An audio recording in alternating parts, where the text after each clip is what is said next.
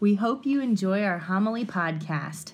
Please consider supporting the ministry of Our Lady of Lourdes by donating to the Future Full of Hope Capital Campaign at lourdesdenver.org. We are so grateful for your support. Good morning, everyone. Well, I'm already absent-minded today. 2 minutes before Mass started, my sacristan said, "Don't forget the Gloria," and I did. Today is such a joyful day, and just a couple things I want to touch on today. The first one is this, is that right now, I think today is a very timely feast in the life of the church. Today is also, in a certain way, it's really our feast day at Our Lady of Lourdes, right? When Mary appeared to Bernadette at Lourdes in France, one of the things she said to her was, Bernadette asked who she is, and she said, "I am the Immaculate Conception." And so this is a feast day that's very important for us as a church, right? And every year I say this, but if you just found out that Jesus is not the Immaculate Conception, that's okay.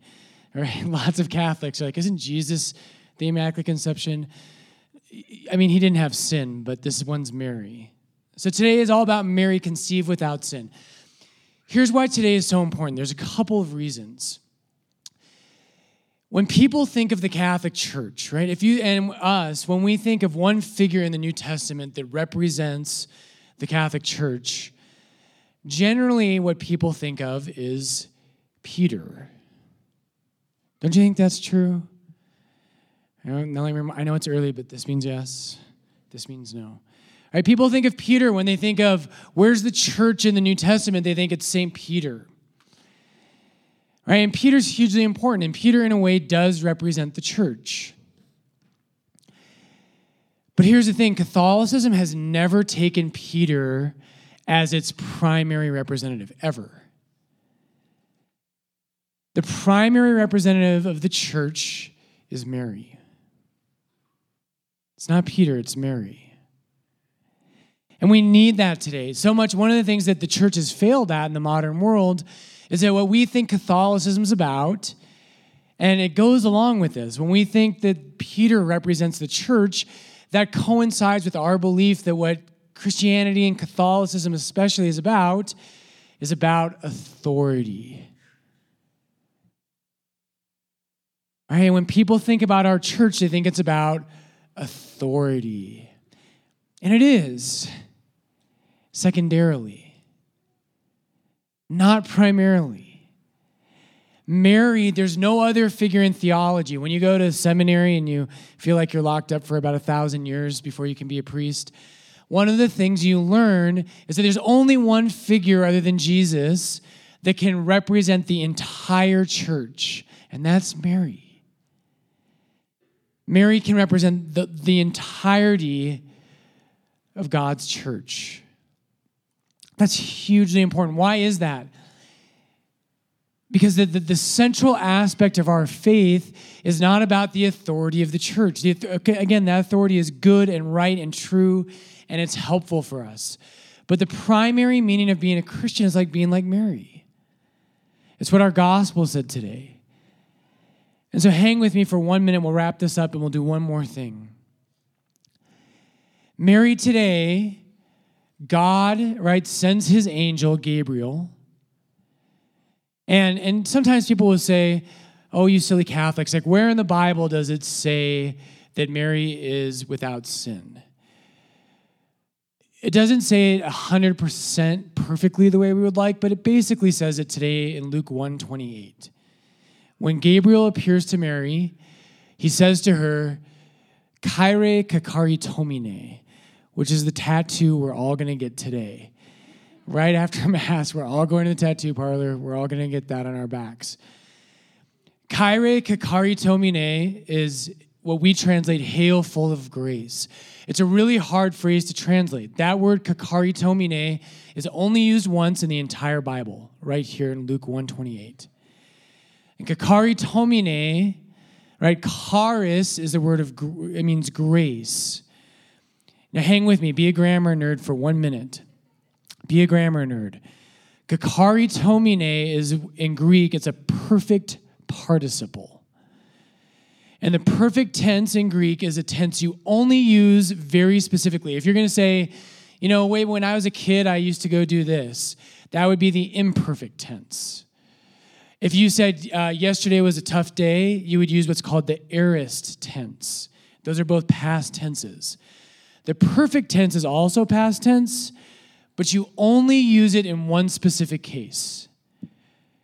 In Koine Greek, you only use the perfect tense for when something happened in the past that has continuing effects all the way into the future.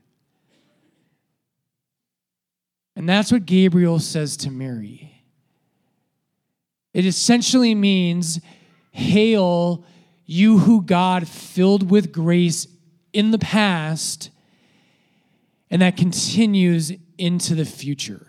It's the same tense that people use in the New Testament when they say that Jesus saved us on the cross.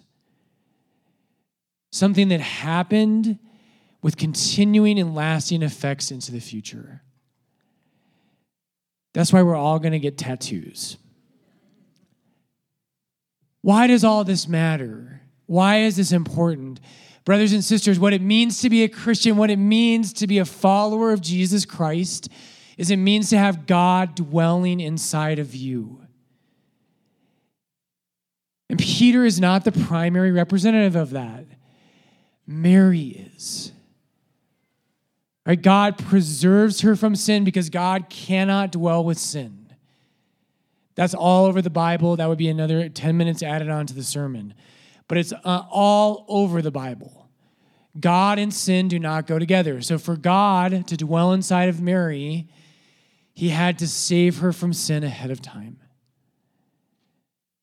So today the church wants to show you, what does it mean to be a Christian?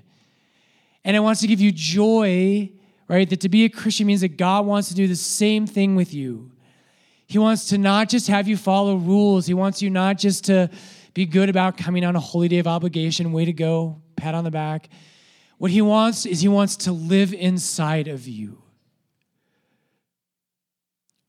Right? I oftentimes tell people in Advent to pray with the joy of Mary, the perfect love she had as Christ dwelt inside of her. That's what it means to be a Christian. It's not just to believe something's true. It's not just to follow certain rules. It's to have God's very life living inside of you. And that's why Mary represents the entire church. One last kind of point this morning. Okay, well, that's beautiful, Father Brian. We can celebrate what God did with Mary. That's awesome. But what about us? In our second reading today in Ephesians chapter 1, St. Paul says that before the world began, God chose you. And think about that. Before the world began, he chose you. And he says that he predestined you that you might be holy and without blemish. Without blemish. Another way to translate that word, without blemish, is immaculate. Mary represents the church, right? She is, with her perfect love of God, she is wiped free of all stain of sin. And here's why today, again, a wonderful feast day. Today's one of those days you should all go out after Mass and celebrate. Because someday you also will be free of all blemish. Right? I know in my own life, right, there's all of my sins. There's all the imperfections. There's all those things that I wish were different about Brian Larkin. And I'm trying to make him better. It's awfully hard. But the promise of the Immaculate Conception is not just about Mary. It's about the church. It's a promise that you and I someday, whether through God's grace in this life or through the grace of purgatory, which is a whole nother sermon, unless you want to hang out longer, God will make you immaculate. Right? Someday you will be perfect. You will be without sin. You will be without imperfections. Just like Mary, you will be absolutely as God intended you to be. And so that's why today is a day of tremendous joy and hope. We rejoice at what God has done in the past, his amazing works of salvation. But it's not just about the past, it's about you today. There's a promise for every one of us that God is not done with us. He doesn't just forgive sin inside of us, he destroys it. Right? And he's going to perfect us. So Jesus, we rejoice today. Lord, we pray that we would have that tremendous hope that you will make us as we should be, that we'll be made new and perfect without sin or stain or blemish.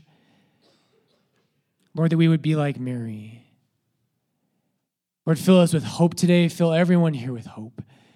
A hope that's greater than our day-to-day lives, a hope for eternity, a hope that you would make all things right in the church and in each one of us.